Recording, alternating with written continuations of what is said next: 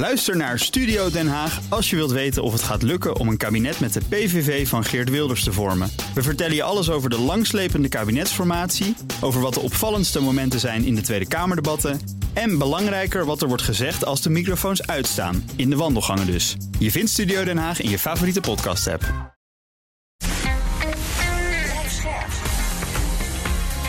BNR Nieuwsradio. Boekenstein en de Wijk. Hugo Reitsma. Dit is een extra uitzending van Boekenstein en de Wijk in verband met de oorlog in Oekraïne en de crisis met Rusland. Het is zaterdag, dag 136 van de invasie. En Rusland heeft weer verschillende plaatsen bestookt in de Donbass en elders. Ja, dus het is bekende lijst van Sloviansk, Kramatorsk en Bakhmut, ook dorpjes daaromheen. En ook in Kharkiv is dat gebeurd, dus in het noorden, vier burgers gewond. Maar Oekraïne heeft ook wat gedaan, namelijk een raketaanval op Gerson, een, een vliegveld, het uh, als ik het goed uitspreek.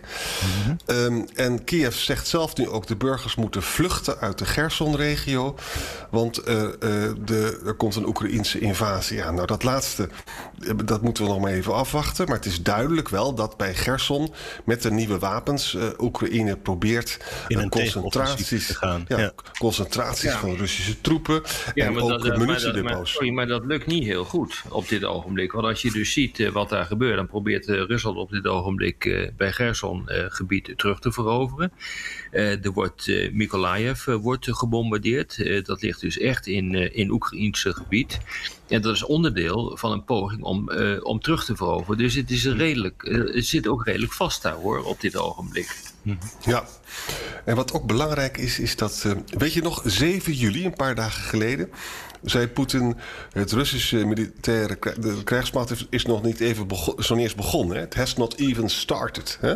Mm. En nu wordt ook allemaal onderzocht waar is hij dan mee bezig. Nou, de Russische krijgsmacht is aan het hergroeperen. Geen recruits van de Moskou-regio, want dat is gevaarlijk, maar juist van de, waar, daar waar de etnische minderheden zitten en al dat soort dingen. En verder worden ze nu op weg gestuurd met een hele oude panzerwagen, de MTLB uit de jaren 50. Die heeft slechts één machinegeweer en is helemaal niet goed bepanserd. Dus dat is wel een probleempje. Want die vorige panzerwagens die hadden wel bijvoorbeeld een antitank uh, ja. uh, raketten. Maar ja, onderschat het niet. Hè? Ik bedoel, ik vind het allemaal prachtig, uh, dit soort bespiegelingen. En het zal ongetwijfeld kloppen. Ik zie het ook staan. Maar we mogen nooit vergeten dat uh, uh, Rusland behoorlijk in het offensief is. Uh, dat het op dit ogenblik helemaal niet slecht gaat. Dat er een operationele pauze is ingelast.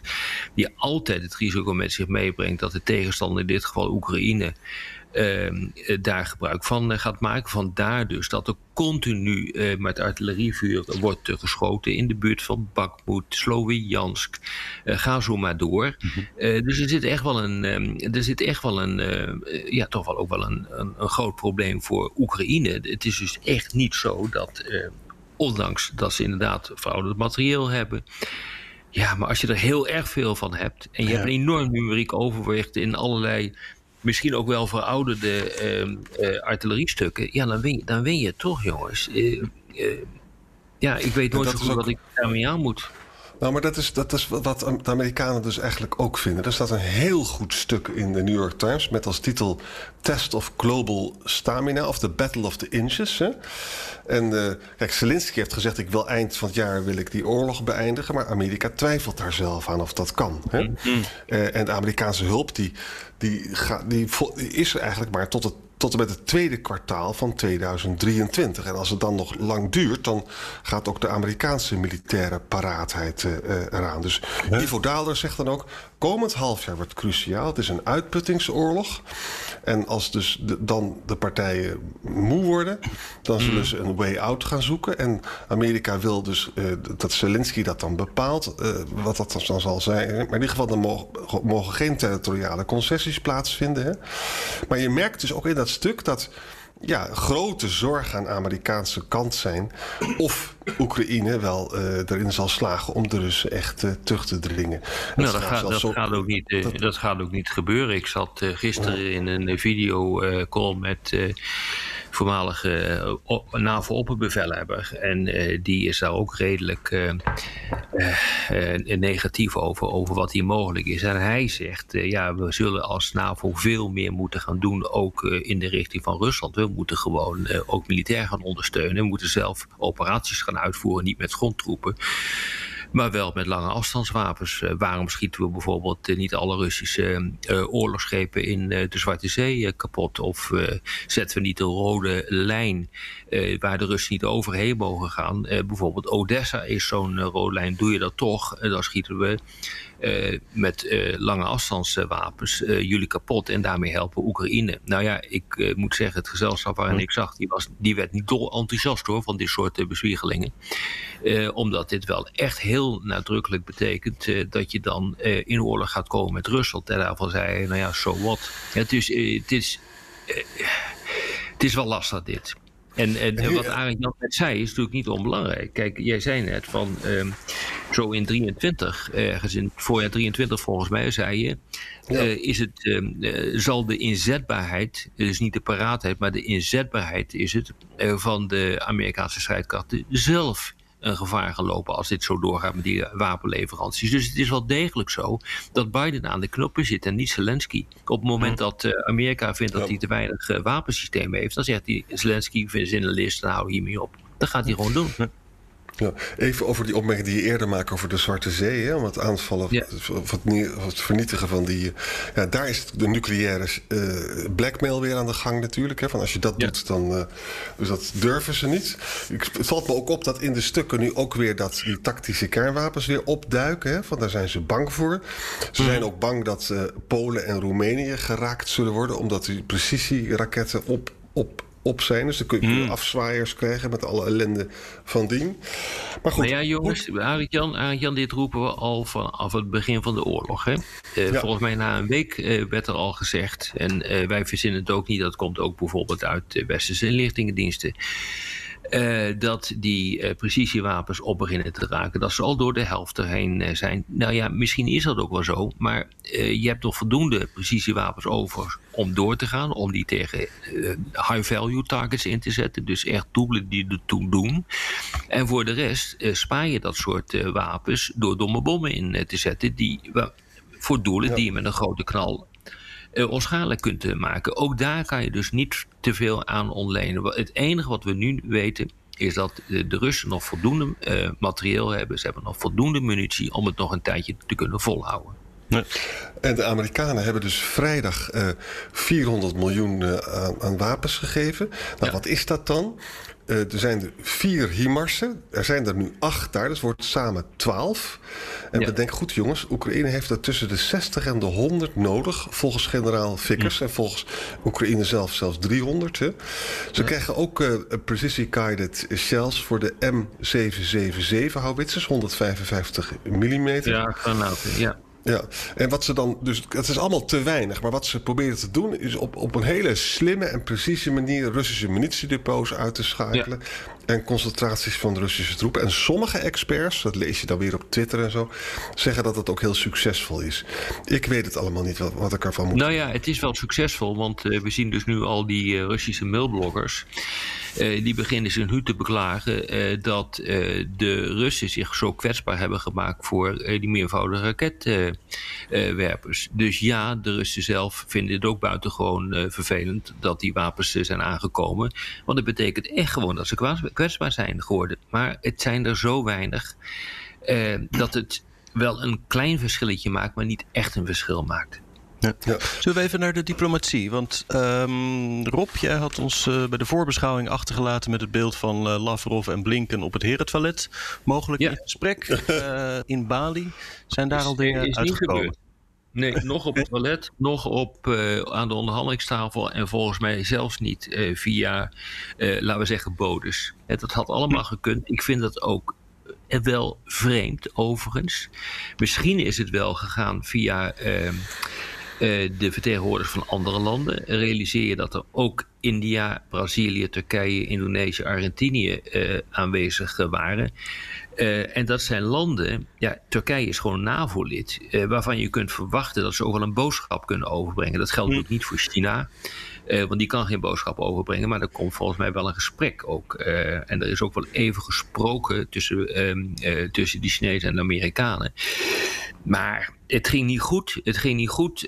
Blinken wilde Lavrov niet ontmoeten. Uh, Lavrov die uh, vertrok uh, toen de Duitse minister van Buitenlandse Zaken sprak. Dus dit ging allemaal niet fijn. En ik vond wel de one-liner die Blinken produceerde in de richting van Lavrov. Het is niet jullie land, het is niet jullie graan. Waarom blokkeren jullie de havens?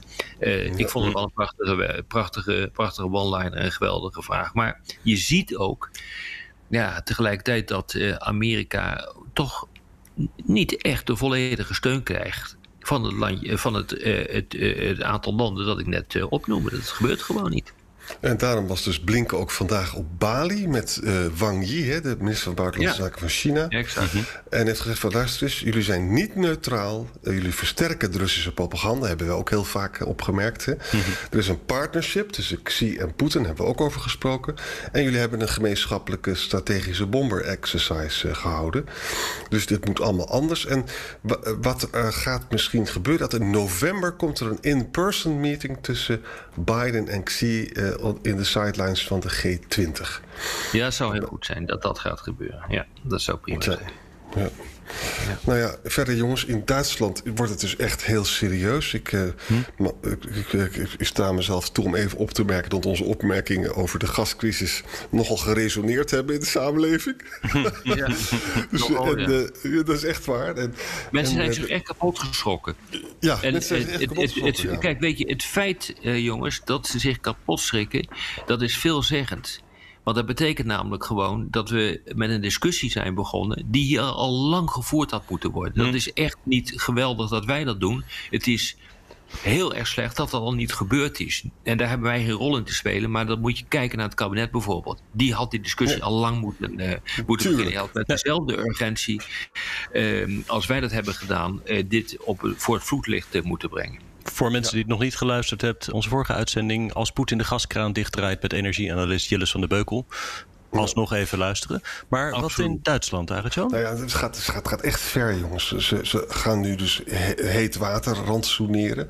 Habeck staat zelf nog maar drie minuutjes onder de douche. ze hebben de straatlichten gedimd. De zwembaden gaan gewoon dicht. En een huishouden met uh, moeder en vader, twee kinderen... betalen dus per jaar vermoedelijk 4000 euro extra. Ja. Nou, ik weet niet wat u ervan vinden. En er wordt ook gesproken over de sociale vrede. Mensen zijn bang dat het fout gaat. Hè? Ik ben heel benieuwd hoe dat, hoe, hoe dat allemaal gaat. Nee, dat zijn, jouw, eh, jouw, zijn jouw gele hesjes, hè? Die, uh, jouw ja. schrikbeeld, uh, Arend Jan. Dat is mijn schrikbeeld, ja. ja. Ja, dat kan. Ja. Hopelijk zie ik het fout hoor. Dat kan ook zijn dat mensen zeggen, dat ze in een soort oorlogsstemming komen en dan zijn ze bereid grote offers te brengen, rallying Ja, maar dan zul je wel duidelijk moeten maken waarom wij deze oorlog moeten vechten. En uh, dat, dan moet je dus daar een heel goed verhaal uh, voor hebben. Want ik word ook, als ik lezingen geef, zo vaak gevraagd van waarom vechten wij deze oorlog eigenlijk? Het is toch geen NAVO-gebied en uh, wat maakt er nou uit? Ja. en, en, en, daar, nou ja, en we hebben natuurlijk gewoon Poetins eigen ambassadeur Thierry Baudet in de Tweede Kamer prachtige dingen horen zeggen over, over Poetin zelf.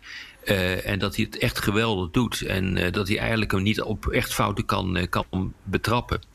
daar werd gelukkig niet op gereageerd in de Tweede Kamer. Hoewel gelukkig, misschien is het ook wel veel zeggen... dat hij niet gewoon keihard verbaal wordt aangepakt. maar realiseer jongens dat echt gewoon een, een klein deel van de Nederlandse bevolking ook zo denkt. En die vindt dat prima. Mhm. Wat, wat Poetin doet.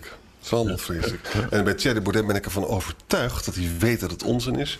Maar het is gewoon een electoraal verdienmodelletje. Hij kan daarmee zijn kamersalaris kan die handhaven. En ik vind ik dat buitengewoon cynisch. Het is echt, uh, ik weet het kan... Dan moet ik zeer sterk denken aan... Uh, nou ja, daar we nou geen jaren 30 eh, vergelijkingen treffen. Maar toen had je dat soort types ook in de Kamer. Ja, maar je bent, dus, maar je bent toch niet zo gek. het is toch niet zo moeilijk om te bedenken dat de Oekraïne toch geen land van Rusland is. Ik bedoel, dit is echt uh, populisme als, als uh, marketingmodel. Maar goed. Ja, misschien heb jongens, je gelijk. Zullen we het hier maar weer bij laten? Ja, tot morgen jongens. Ja, tot morgen. Ook Thomas van Zeil vind je in de BNR-app. Je kunt live naar mij luisteren in Zaken doen. De BNR-app met breaking news. Het laatste zakelijke nieuws. En je vindt er alle BNR-podcasts. Bijvoorbeeld Het Nieuwe Geld. Download nu de gratis BNR-app en blijf scherp.